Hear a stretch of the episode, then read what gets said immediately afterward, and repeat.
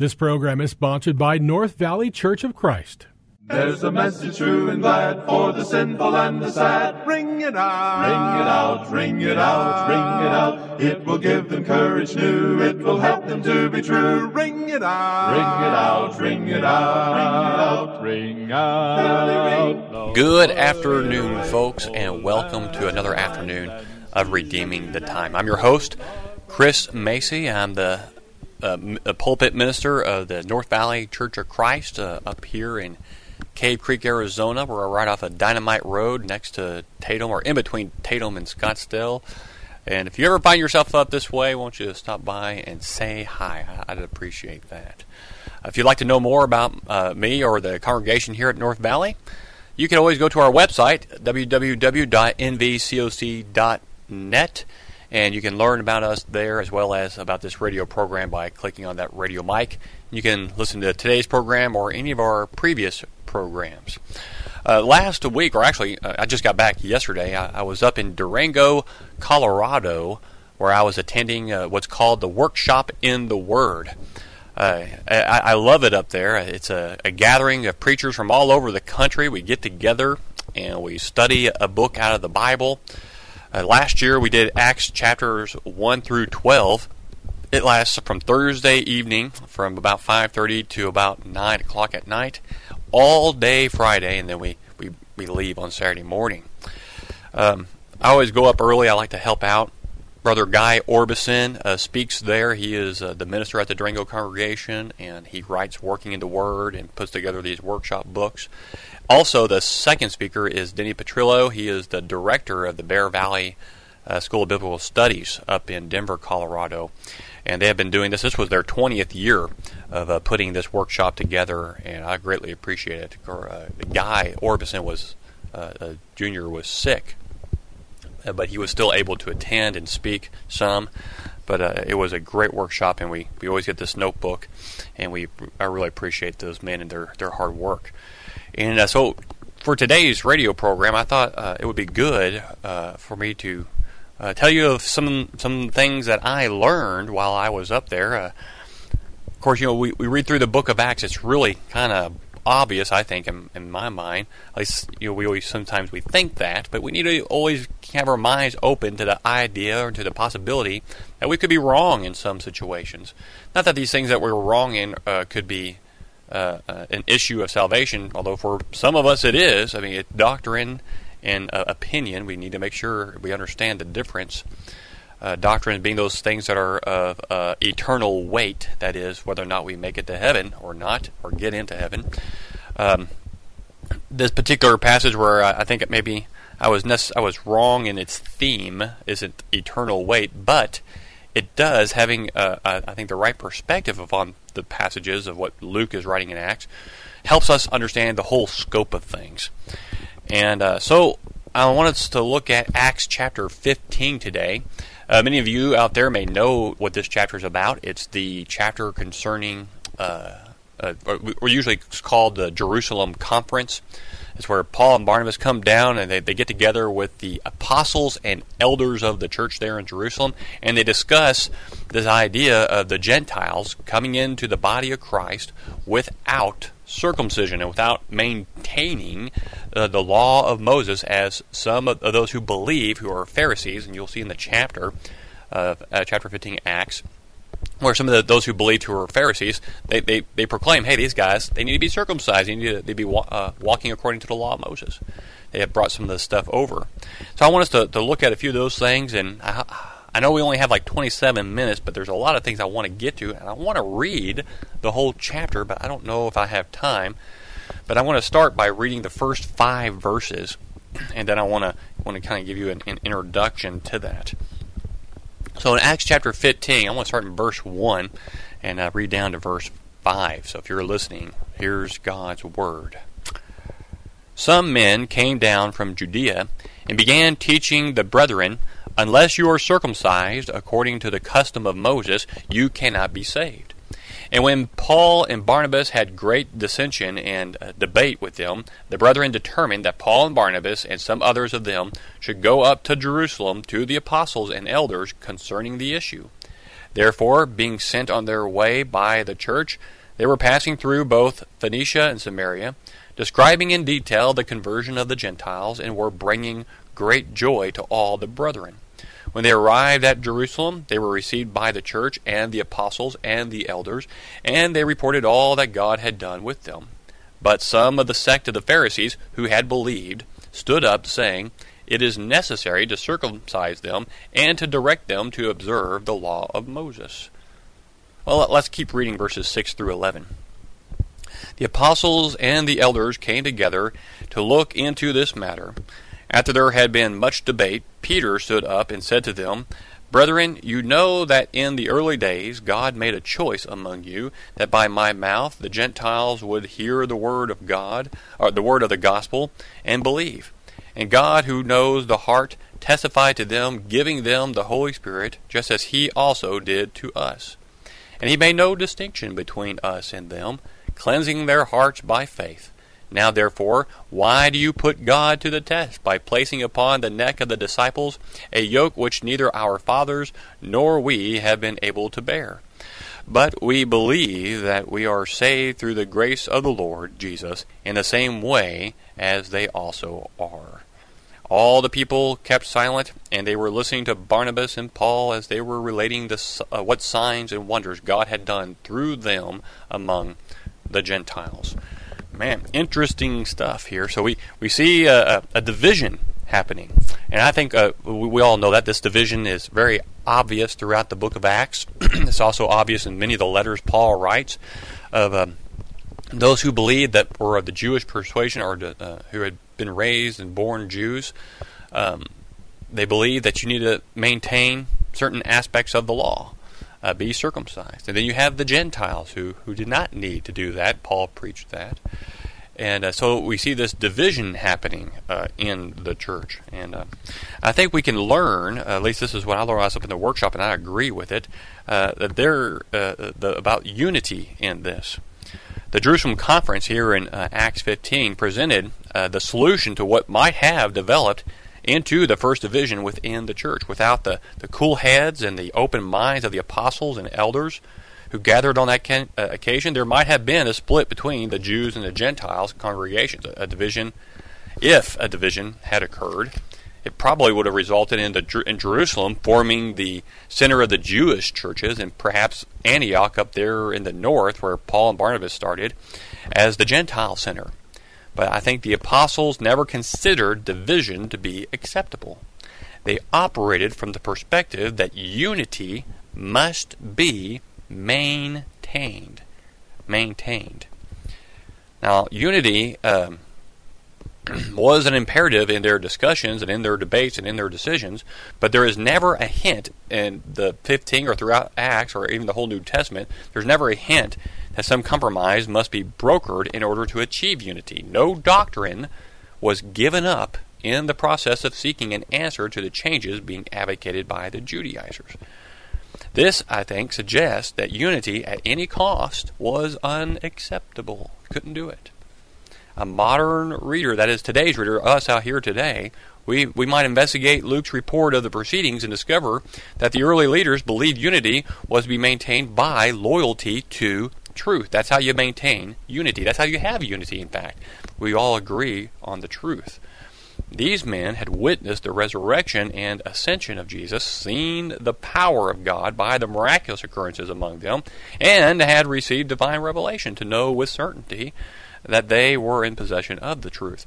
So, with those assurances that they were endowed with truth and knew the will of God, would never allow them to give an inch toward doctrinal compromises. Unity was crucial, but not not at the price of doctrinal concessions.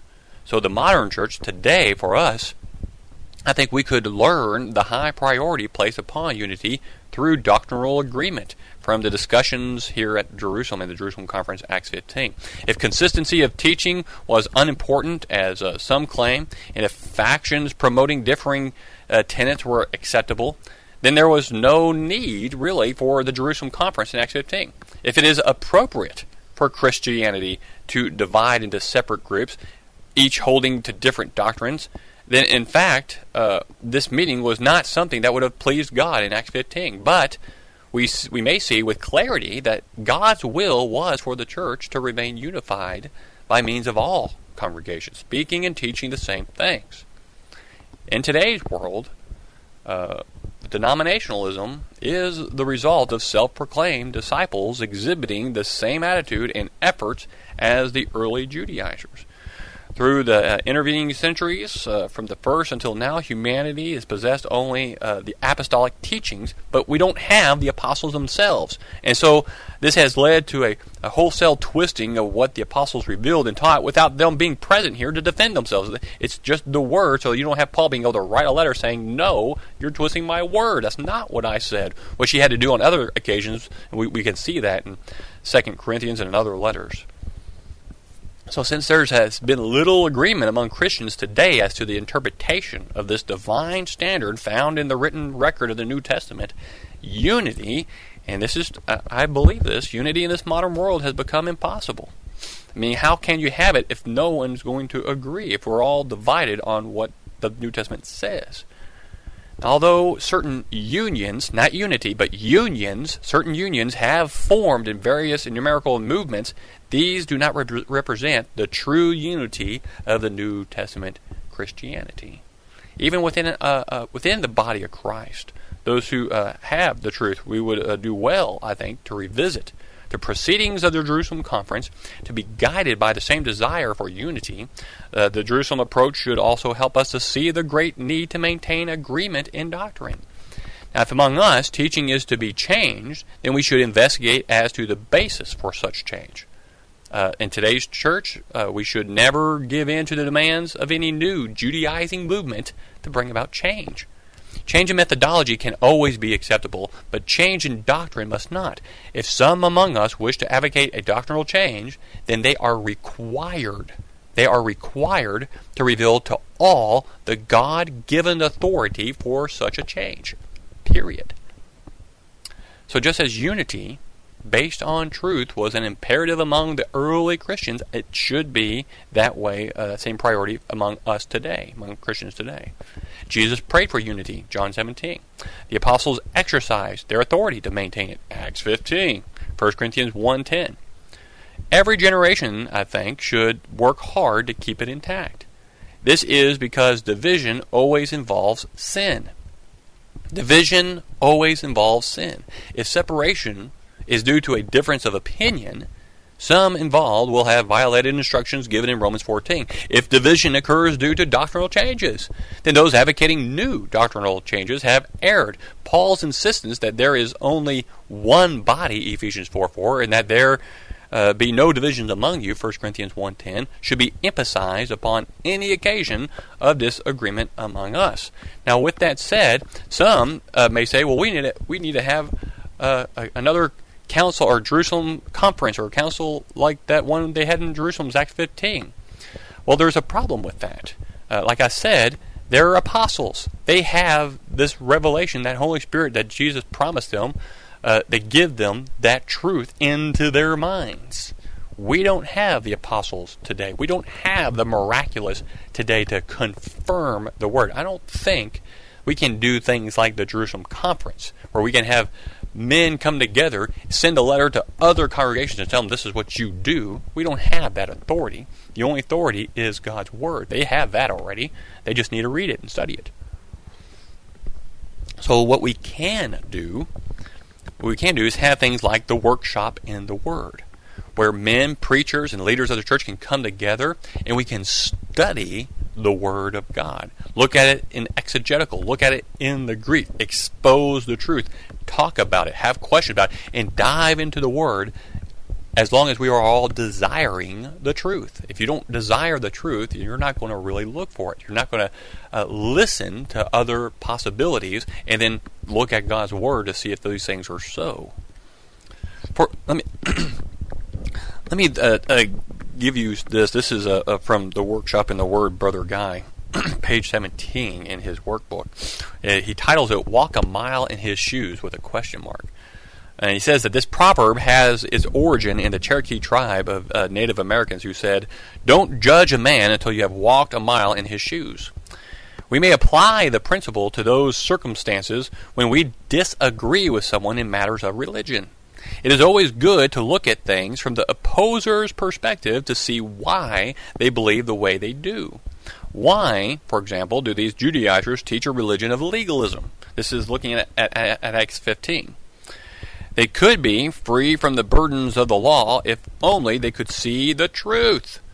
But they seem to be unable to grasp what God was accomplishing in Christ. Some of the reasons why they want to impose legalistic requirements upon the Gentiles might include the following. And the reason why I put these here, I want us to understand that we need to listen to what people say to us concerning God's Word, even though they, they may be wrong. Listen so that you can understand where they're coming from and look for their perspective. That might help you to expose to them the truth, to open that door in their heart to, to accept the, the seed of God.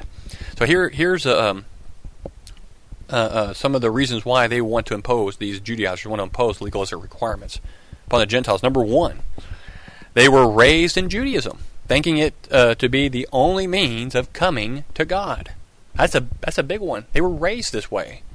Number 2, they were blindsided by this new religion. Although they accepted Christ, they had trouble seeing why the law of God gave them uh, uh, was so suddenly invalid. You know, we know that they're believers. It even said here in Acts 15, the those who believe, those, it, I think that implied that they were were baptized into Christ. The Pharisees, to the Pharisees, they wanted these guys to be circumcised and, and uh, maintain the law of Moses. They couldn't believe, they had a hard time understanding that God would suddenly end it. They grew up, this is number three, and this is why probably, they grew up thinking that they were exclusively the people of God, and that if Gentiles wanted to be part of the people of God, they had to become a proselyte. Circumcision was the sign of the covenant of God. And number four, the law forbade their intermingling, intermingling with the nations, so they naturally developed this prejudice against Gentiles. We see this with Peter. So they had this prejudice the, against the Gentiles, which would be difficult to overcome. So how could they consider them as equals? Peter suffered with this. Uh, Acts chapter 10 makes that pretty obvious. Paul deals with a situation he had with uh, Peter or Simon Cephas in Galatians.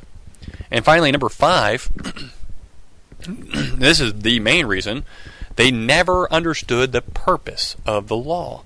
The purpose of the law was designed to show how sinful man really was. Galatians 3:19. It was a shadow or a copy of what God was really building. Hebrews 8:5. It was to lead people to understand their need for the grace offered in Christ. Galatians 3:29. And of course, it was designed to regulate behavior. 1 Timothy 1 7 through 11. We should remember, however, that in having some idea as to why an opponent believes what he believes does not excuse his opposition to truth.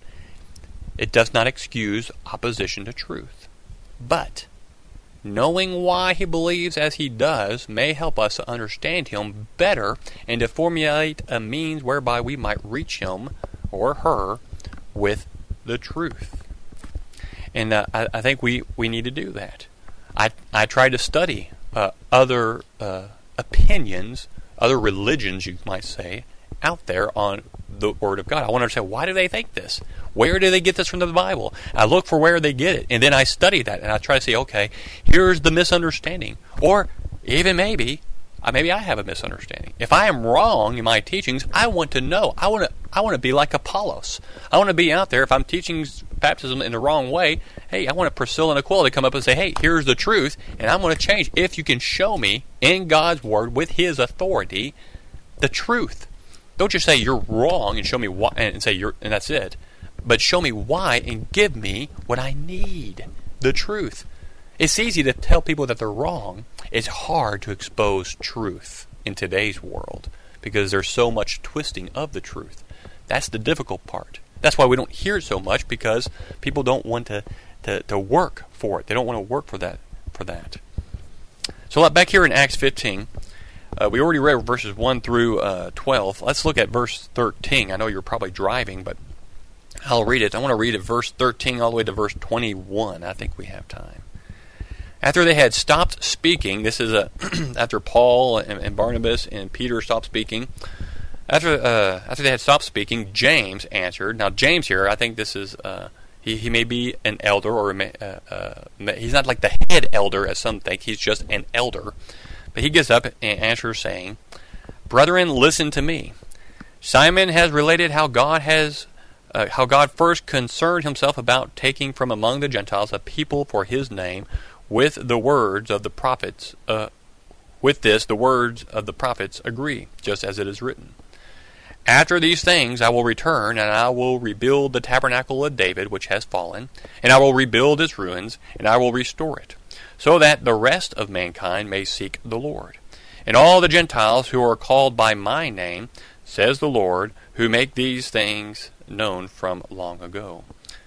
Therefore, it is my judgment that we do not trouble those who are turning to God from among the Gentiles, but that we write to them that they abstain from the things contaminated by idols, and from fornication, and from what is strangled, and from blood. For Moses from ancient generations has in every city those who preach him, since he is read in the synagogues every Sabbath. Very interesting. Let's let's examine some of these things that uh, James wants to write to the Gentiles. Let me uh, get over there. Uh, he says he starts off saying, "Abstain from things contaminated by idols." Actually, let's let's back up. Uh, okay, I think it's likely that these issues were probably raised in the debate. We're, we're not we don't see that, but uh, the four guidelines for the Gentiles are designed to do this. This is what I think, and it's taught at the workshop, and I agree with this. Um, these uh, issues were, for guidelines were designed to uh, assure fellowship with Christian Jews in mixed congregations, to move the Gentiles to righteous behavior, and to avoid outside Jewish conflict with the churches. So, number one, abstain from things contaminated by idols. It's, it's not a request to cease practicing idolatry. This, this they did, they did already did this when they came to Christ, or at least they should have. But it would include eating the meat sacrificed to idols and participating in their festivals, which uh, would occur. Uh, uh, the problems confronting the Corinthians. We see that in 1 Corinthians eight and ten. Number two, fornication. This refers to all manner of sexual immorality which was not considered wrong among pagans. At Corinth, it was part of the pagan temple practices, and some converted Gentiles, they, they continued that practice. We see that in 1 Corinthians 6, 12 to 20, thinking it was a matter of Christian liberty. And I think James foresees the problem and wants this to be included in the letter. Number three, from what is strangled refers to animals whose throat was not cut and blood drained. If a Gentile, Gentile uh, uh brought such a prepared meat to a Sunday potluck, it would be offensive to Jewish tastes who were accustomed to the Mosaic injunctions against it. James is not, however, implying the Mosaic law to Gentiles, only attempting to offer a means whereby unity may be upheld. 4. Blood may be connected with the strangled meat or cons- uh, considered as a separate issue. Uh, the partaking of blood, whether freely drunk, was used in making other delicacies and would be another abhorrent practice to the Jews. So we can see how the things written here in Acts 15, the, the goal here is to maintain unity. Let's not have a split among Jews and Gentiles. Uh, in fact, uh, there is a sermon seed Guy Orbison gave, and I want to read this one to you as well. I think you'll like it. This is a couple of points, and we have just a few minutes, so I'm going to give this, and, and we're going to have to bring it to a close. But it's titled, How to Preserve Unity Through Truth, Acts 15, 1 through 35. The church in any generation, even the first century, must work hard to avoid division. Yet, we are not to maintain unity at any cost. Compromising truth for unity is unacceptable. What the apostles and elders did in Jerusalem may guide or may guide us when facing similar circumstances. Here's the three points. Acts 15, 1 through 18. They came together in a desire for unity through truth. The debates indicate a great desire for truth. The decision to send a delegation to Jerusalem indicates the desire for unity. Number two, they offer a procedure to achieve unity through truth. 15 verses 19 to 29. They determined not to require anything of the Gentiles that God did not require. Verse 19. They show the Gentiles how they could behave in order not to offend the Jews. Because they want to maintain unity. And then number three, point number three, they go to great lengths to maintain unity through the truth. That's verses 30 to 35. They write that detailed letter showing how unity between Jews and Gentiles could be maintained, and they select qualified men through whom they would send the letter to the churches. And we can see what these measures taken achieved. When the letter was delivered to the Gentiles, verses 30 to 31, they rejoiced because of its encouragement. Judas and Silas, encouraged and strengthened, verse 32. They spent time there and were sent away in peace, verse 33. So we need to ask the question Do our actions today indicate our desire to preserve unity through truth? Are we trying to preserve unity through truth? That's a good question. And we need to always ask ourselves are we doing this for our benefit? Are we doing this because this is what we want? Or is it the truth that God gave us in His Word? And that's what I'm after. I am a truth seeker. Label me anything you want, but I am a truth seeker. I want to know God's Word. And if I want to call myself anything, I'll call myself this a follower of Christ. I am a Christian. That's all I'm interested in. I'm interested in His truth. I hope uh, this is encouraging to you. I hope it encourages you to, to open up God's Word today, ver, uh, Acts 15, and read that and look at that from the perspective of unity. I think I think it's there, and I think you might enjoy that in that study. Well, I appreciate the time you spent with me this afternoon. I, I hope uh, again it was encouraging, and I hope uh, you have a wonderful day. And I hope you read your Bibles every day, in the mornings, in the afternoon, and in the evenings, and you have a wonderful time. Thanks for being with me, and remember always to thank the Lord Jesus for all he has done for us, because he has given us this time that we may redeem it if we if we take hold of those things he has given us. Sending out to sweep away till shall dawn the better day. Ring it out, ring it out, ring it out, ring it out, till the sinful world be won for Jehovah's mighty Son. Ring it out, Ring it out, ring it out, ring it out. This program was sponsored by North Valley Church of Christ.